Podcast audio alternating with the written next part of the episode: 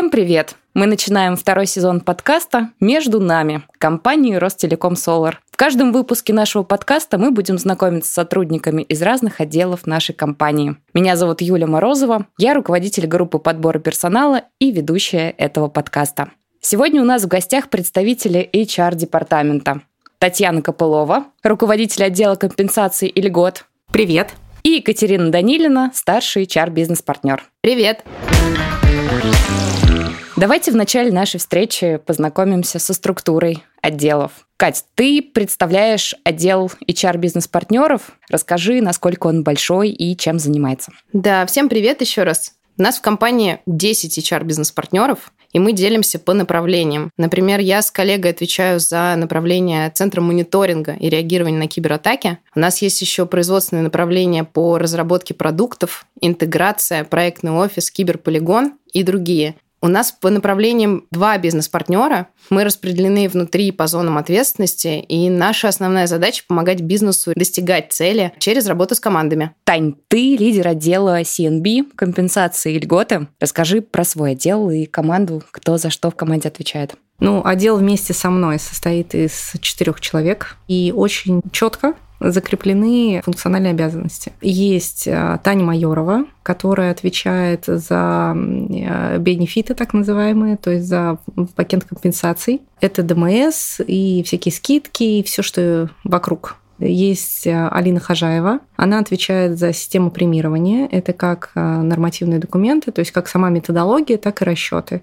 И я думаю, что ее знают прям очень многие люди в компании. Есть еще Аня Горбунова. Она отвечает за бюджет ФОД и за всю аналитику э, в рамках нашей деятельности. Ну, а все, что не вписывается вот во все обозначенное ранее, беру на себя я и также всякие креативные новые проекты.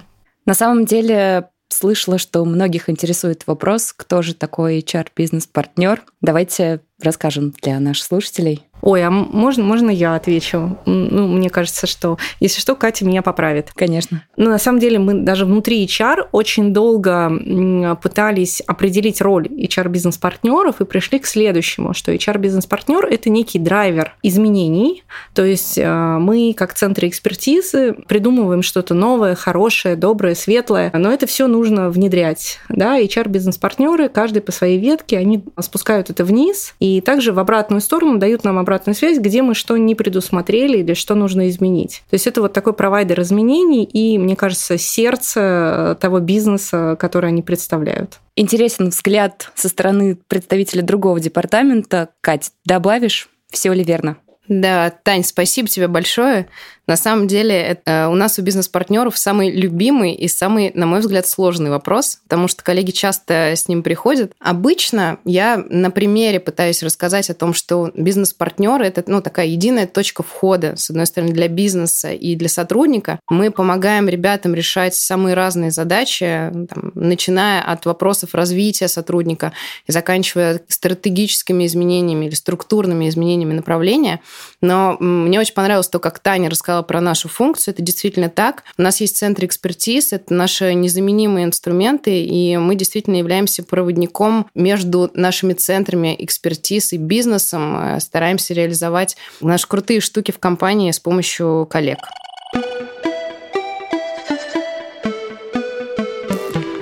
Давайте поговорим теперь чуть детальнее конкретно про вашу роль. Таня, какие основные задачи ты решаешь? Ну, давай пойдем от начала. У нас классическая достаточно функция CNB, ну, то есть э, она скорее даже чуть больше, чем классика, но классика полностью входит. То есть что э, я имею в виду? Это определение должностных окладов, то есть размера должностного оклада и там каких-то правил его установления. Это фиксированная часть вознаграждения. И все, что касается переменной части вознаграждения, это наши премии, да, то есть методология выплаты премии, ее расчет и непосредственно сама выплата. Отдельно большой блок – это льготы, это ДМС, там скидки. Вот сейчас у нас еще появился пенсионный фонд. Это просто детище, просто мое этого года. Отдельно у нас большой кусок – это сопровождение, контроль и планирование бюджета ФОД Это очень большой блок, который мы забрали на себя из финансов после моего прихода в компанию. До моего прихода этот блок был в, у финансового департамента. И еще есть одна функция, которую мы пытаемся развить внутри себя. Это аналитика в части цифр, вот, связанных с оплатой труда и так далее. То есть э, то, что очень важно нашим руководителям для принятия правильных решений. Сейчас только начало, но мы в это уверенно идем, и я думаю, что в 2023 году будут первые какие-то плоды этой работы. Какие-то, может, примеры проектов, которыми особенно гордишься? Слушай, у нас почти каждая инициатива, она такая очень сложно внедряемая, и она такой, скорее, прорыв. Ну, то есть запуск той же самой пенсионной программы, в которую никто не верил, для меня это тоже гордость. А сейчас мы просто захлебываемся в заявках, которые идут на вступление в эту программу, мы пытаемся их обрабатывать, но само подключение, оно очень долгое и трудоемкое и занимает много времени, поэтому вот, ну, к сожалению, там очередь, она такая копится и очень медленно проходит дальше дальше. Я рада, что все получилось, что задумка осуществилась, и что люди правильно восприняли, и дай бог, то есть эта программа будет существовать многие годы. Здорово, что есть результат. Слушаю, сама горжусь. Катя, расскажи про свои задачи, приведи примеры каких-то самых интересных. Ты знаешь, на самом деле они такие разные, но мне кажется, правильно будет все наши задачи уложить в жизненный цикл сотрудников компании, потому что мы встречаем его, как только он э, из роли кандидата переходит э, в нашего сотрудника, в нашего новичка, и стараемся поддерживать и участвовать в его развитии на протяжении всей жизни в компании. Задачи могут быть самые разные. Мы консультируем ребят по очень простым вопросам и стараемся им помогать в карьерном развитии. У нас часто бывают кейсы, когда сотрудники там, наших подразделений переходят смежные наоборот. Мы стараемся поддерживать их в такой активности и сохранять экспертизу в нашей компании. При этом я уже говорила, что наша основная задача быть партнером и для бизнеса, и часто руководители к нам приходят с какими-то глобальными запросами. Это может быть адаптация новой команды в нашей компании, это может, могут быть какие-то структурные изменения или функциональные внутри направления. Мы тоже стараемся это отрабатывать.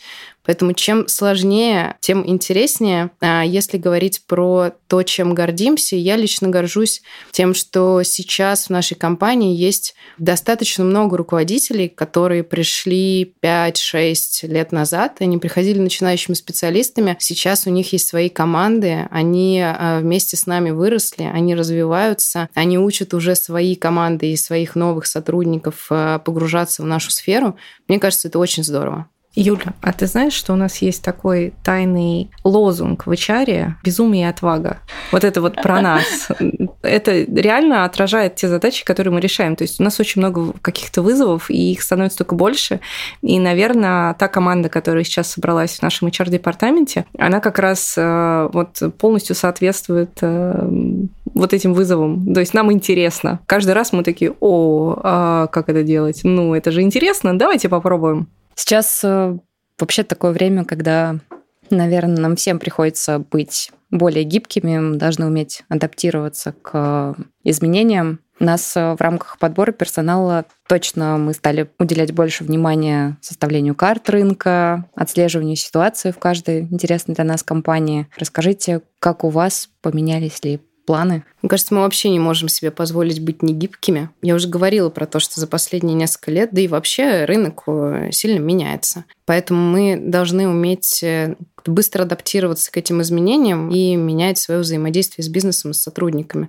Там история ковида, которую уже ну, не раз обсуждали, научила нас тому, что там, изменения могут быть радикальными, но а, это не всегда плохо. Наша команда, на мой взгляд, очень быстро привыкла к тому формату работы, который у нас есть сейчас. Мы, как HR, стараемся фокусироваться на пресловутом work-life balance, напоминать об этом нашим сотрудникам и ну, как-то стараться делать их жизнь более комфортной. Мы очень много сейчас работаем с вовлеченностью, мы много работаем с психологическими аспектами команды, чтобы им было хорошо, интересно, тепло и уютно на работе. В любом случае, я знаю, что много было сделано всеми отделами у нас в HR-департаменте за последнее время. И думаю, что текущая ситуация помогла раскрыть и ваши лично профессиональные качества, и нас как компанию-работодателя в целом. Мы в отделе подбора персонала На самом деле регулярно проводим опросы среди наших заказчиков, оцениваем удовлетворенность их, отслеживаем зоны для нашего развития. Расскажите, а сталкиваетесь ли вы с критикой в ваш адрес?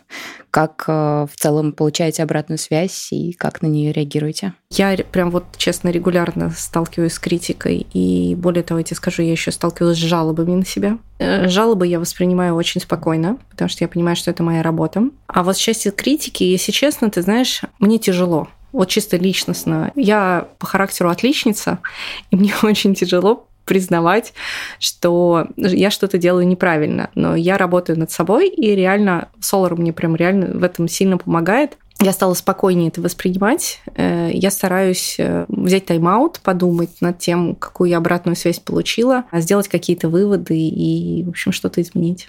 Кать, добавишь? Вообще по роду деятельности, как HR-бизнес-партнер, я постоянно сталкиваюсь с обратной связью. И мне кажется, что если бы она была на 100% положительная, наверное, это значило бы, что я что-то делаю не так потому что у нас часто бывают ситуации, в которых мы не можем принять а, обе стороны. Ну, например, сторону и сотрудника, и бизнес-руководителя. Здесь очень тонкая грань. Я лично стараюсь всегда прислушиваться к тому, что хочет моя команда, что хочет сотрудник, но с на желание бизнеса и на наши задачи. Поэтому иногда приходится находить компромиссы. Это не всегда могут быть самые удобные решения, подходящие обеим сторонам. И вот в этом ключе я могу получать и получаю периодически критику в свой адрес, которую стараюсь воспринимать как развивающую связь. И вообще в целом мы всегда транслируем, что обратная связь — это крутой инструмент, и если его правильно преподносить и правильно использовать, то это такая зона для развития, точки роста.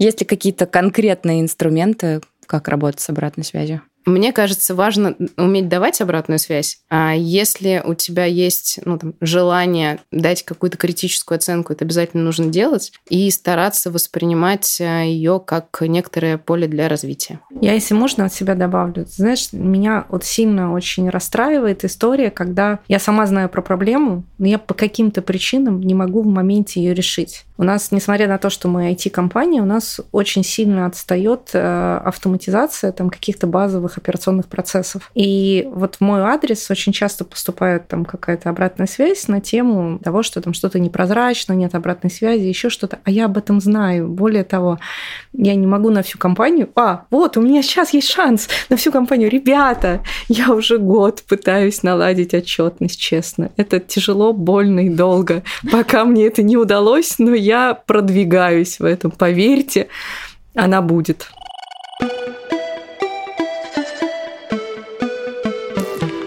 Приятно слышать, что у нас работают такие профессионалы. Таня, у тебя вообще большой опыт работы. Расскажи, что для тебя Solar в сравнении с другими компаниями на рынке.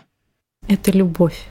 Я не знаю, как еще это сказать. Я реально очень люблю искренне компанию Solar. Вот полюбила практически с первого взгляда, так сказать, с первого шага. И что для меня Solar? Это вечный драйв, это полная ориентация на интересы сотрудника, поверьте, мне есть чем сравнить. Я такого человека любя не встречала, наверное, никогда за свою профессиональную деятельность, которая больше 15 лет намного.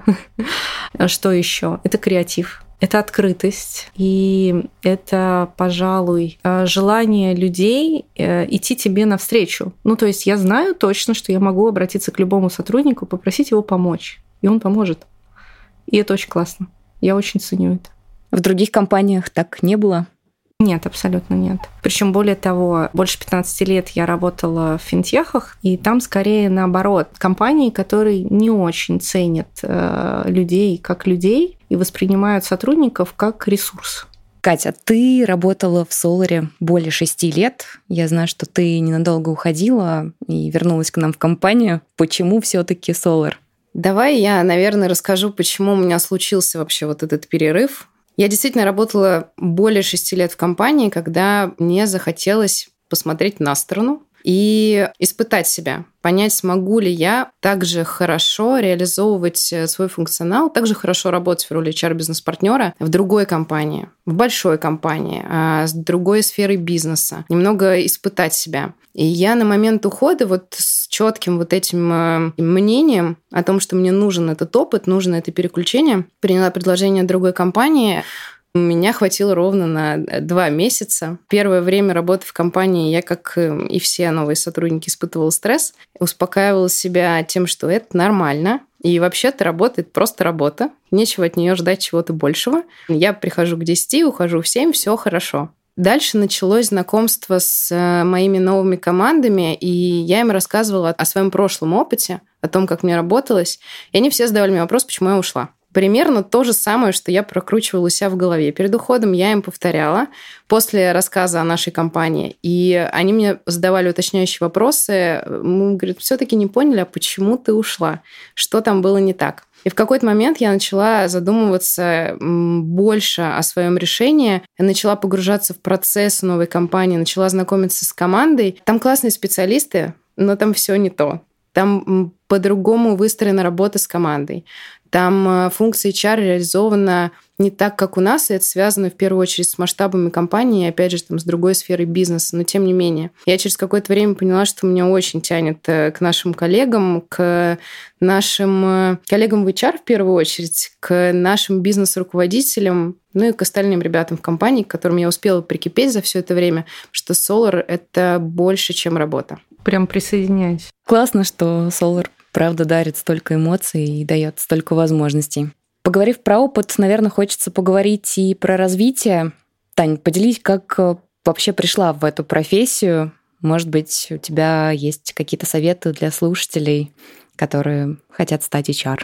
Я пришла э, в HR через финансы. То есть я какое-то время работала в финансах, и потом а, функция вот именно оплаты труда, она переходила, то есть это была такая временная трансформация, и она массово переходила из финансов в HR.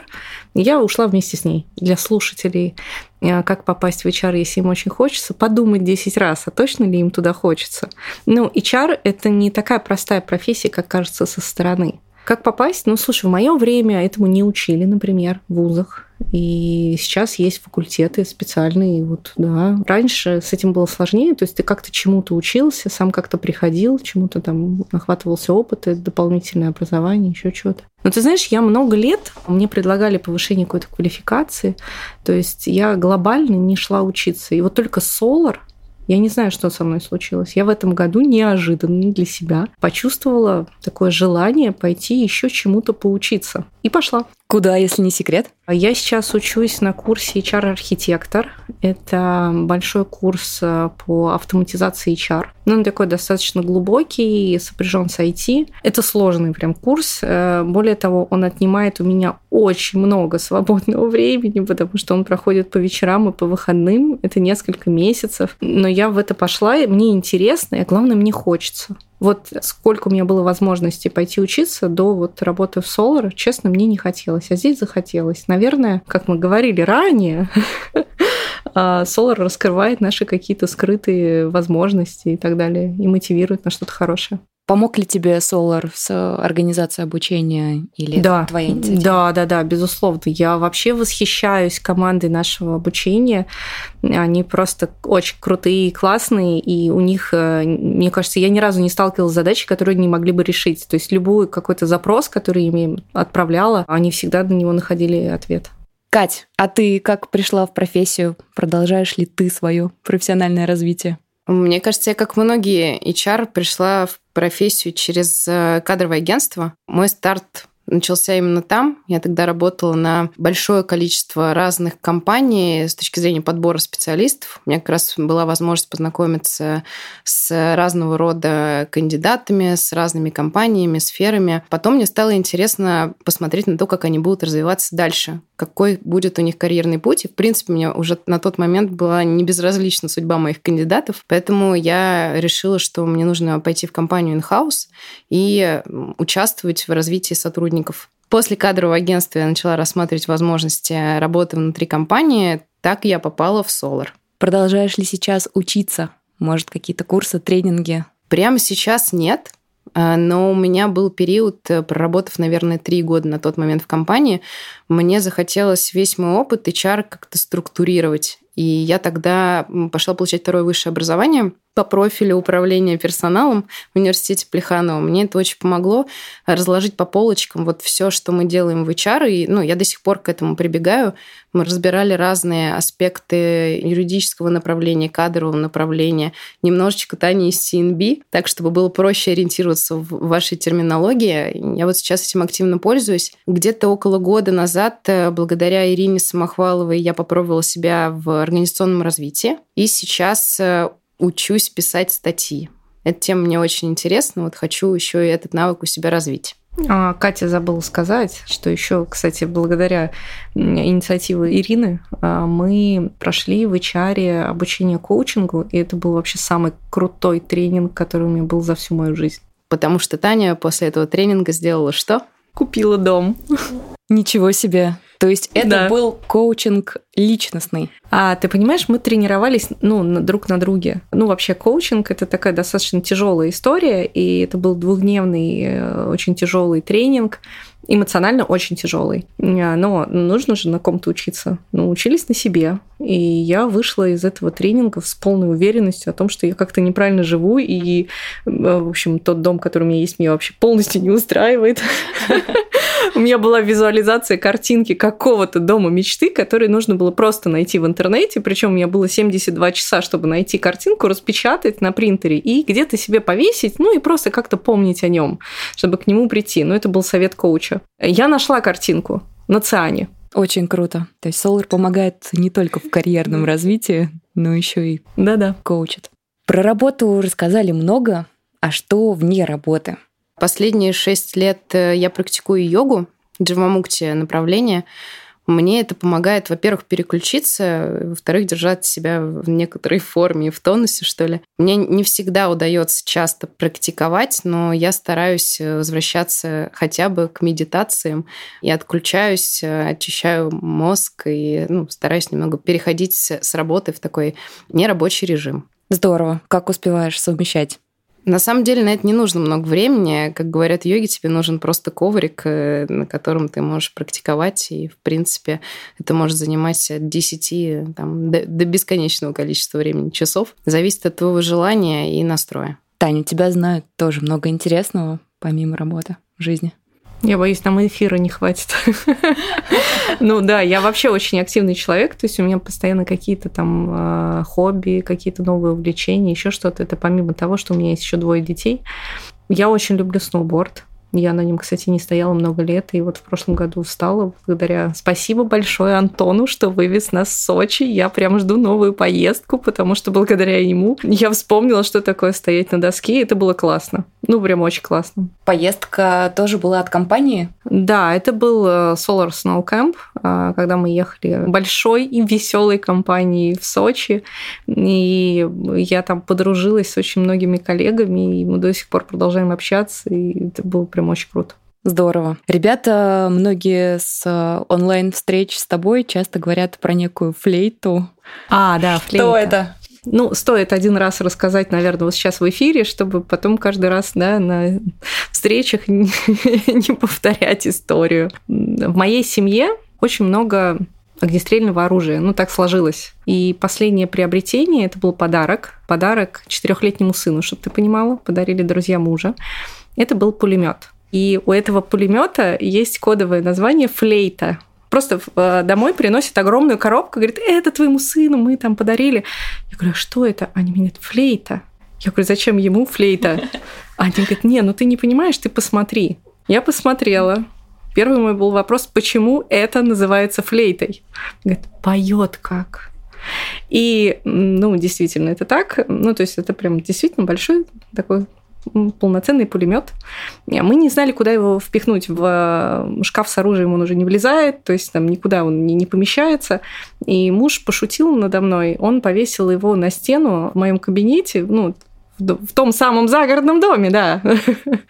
А, и он у меня висит ровно за спиной. И когда я включаю э, конференцию, его видно из-за спинки стула. Это просто неизгладимое впечатление на коллег. И да, есть те, кто со мной первый раз встречаются, они всегда задают вопросы.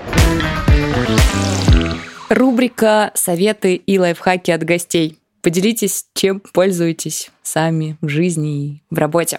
Говоря про йогу, вот я как раз имела в виду вот то самое переключение и возможность отдохнуть, поэтому я советую всем, у кого есть какие-то увлечения, находить время на себя и посвящать э, чему-то, кроме работы. Это может быть не йога, это может быть все что угодно. Прогулка по парку, готовка дома, не знаю, можно почитать любимую книжку. А в работе мне помогают мои коллеги. Я очень часто обращаюсь к ним за помощью или за советом, и вам того же желаю. И на самом деле у нас большая компания, у нас уже больше полутора тысяч офигительных специалистов и просто крутых ребят, и я вам желаю не стесняться обращаться к ним за помощью, за разного рода советами. У меня лично это очень часто спасает. Спасибо большое. Дорогие слушатели, на этом наш выпуск завершен. Гостями сегодняшнего эпизода были Татьяна Копылова, которая не только руководитель отдела компенсации льгот, но еще и умеет прекрасно играть на флейте. И Катя Данилина, старший HR-бизнес-партнер и мастер йоги. Спасибо, что были с нами, и до встречи в следующих выпусках. С вами была Юля Морозова.